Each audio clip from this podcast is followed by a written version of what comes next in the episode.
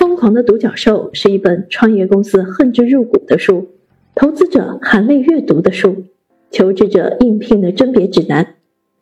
且它不只是一部纪实文学，更是一幅科技泡沫世界的浮世绘。你所不知道的那些创业公司的虚伪与疯狂，都在里面。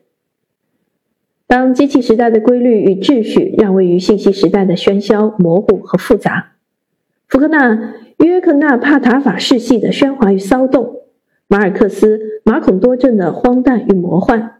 马丁·华尔街的迷醉与疯狂，让人眩晕的颠倒失序，似乎就在新世纪的每一个角落蠢蠢欲动。丹莱昂斯二十五年职业生涯的最高峰是一位杂志记者。在某个周五的早上，他接到一通电话，好日子就此结束，他被裁员了。五十岁、家有妻儿的莱昂斯被炒了，但由于长期报道硅谷和科技企业的新闻，他想，何不干脆加入他？波士顿的创业公司 HubSpot 当时已募集一亿美元。他们以一堆股票期权提议莱昂斯加入公司，并给他一个暧昧的市场营销合伙人头衔。反正他又有什么损失呢？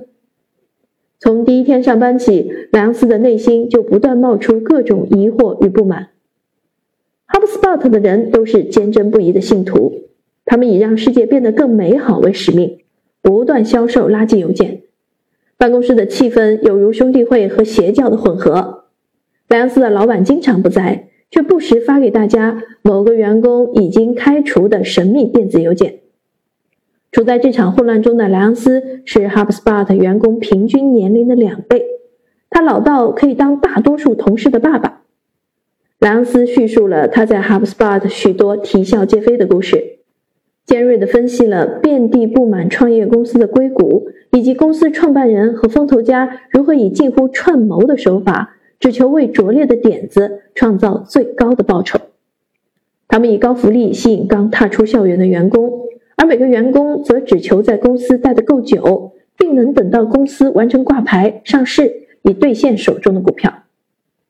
作者在书中描写的角色包括天使投资人、风投家、创业家，以及想创业却始终为人做嫁衣的博客编辑与程序设计师，还有众多的盘权复视者和反社会者。